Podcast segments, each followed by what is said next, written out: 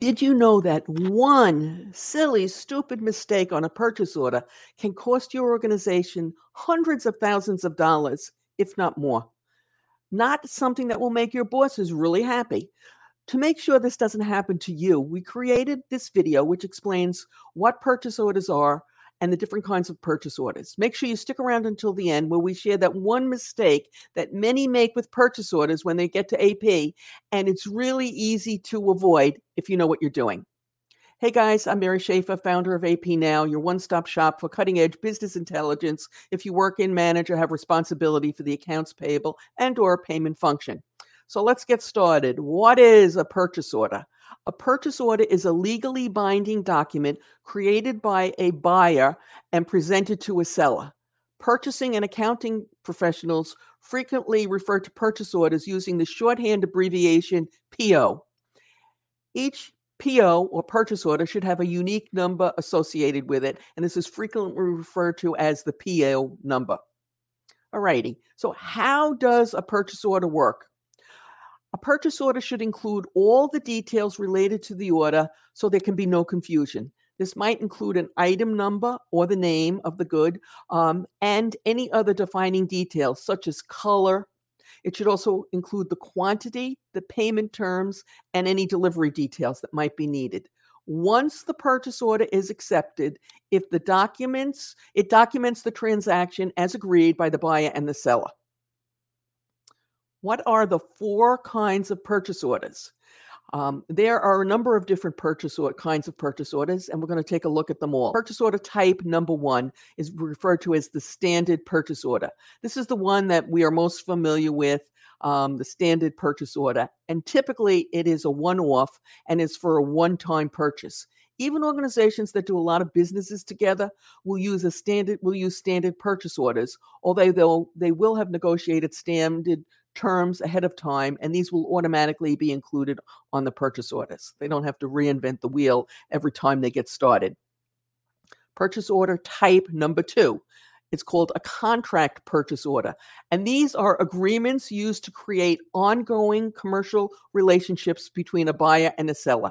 They spell out the terms and condition include and include things like payment terms, delivery terms, who pays for the freight, etc. However, and this is the big difference.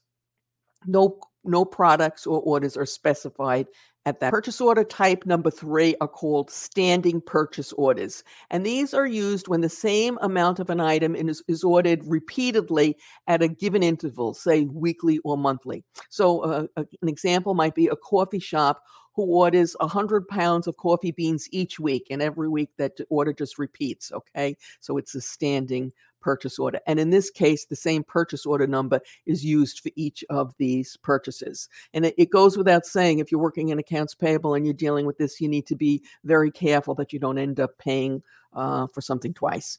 Okay, and our our fourth type of purchase order is called a blanket purchase order, and these these are similar to standing purchase orders, except there typically is a, a cap the purchase order might be good for $100,000. And when that $100,000 limit is met, is met, then the purchase order either has to be replenished or a new one issued. Um, in these cases, orders are not automatic. It's not every week or every month, but whenever the buyer needs more goods, they notify the seller, and the seller uh, will ship the goods. And then when they bill it, they bill it against the purchase order.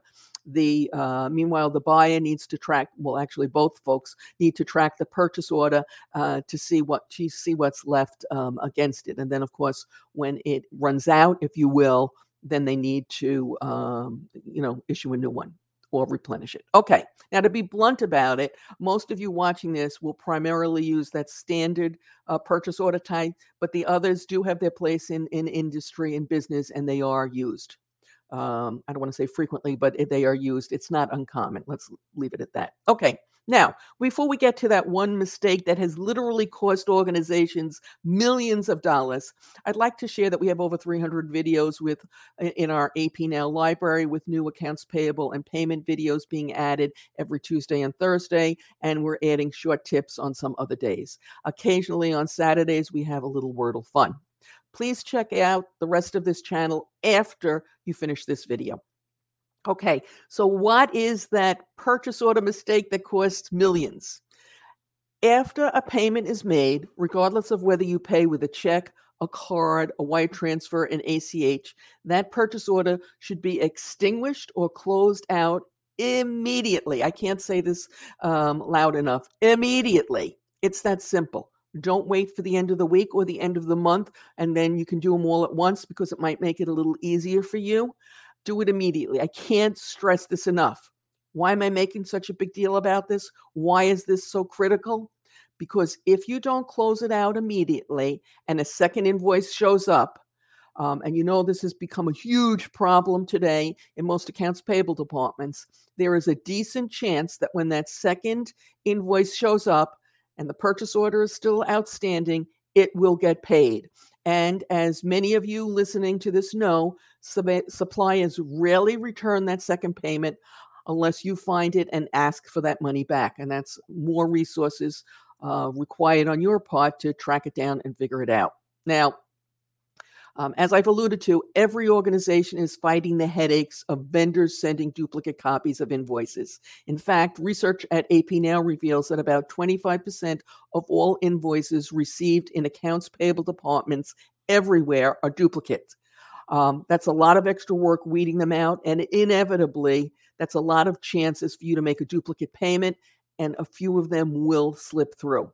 That's why we recently did a broadcast called Eliminating Duplicate Invoice Best Practices so that you can um, implement these best practices in your organization and ideally have a minimal number of those second invoices getting through, um, which you have to waste valuable resources on processing them. A link to that video will appear momentarily on your screen on YouTube and is in the show notes below. As always, we appreciate your thumbs up, your comments, your shares, and your subscribe.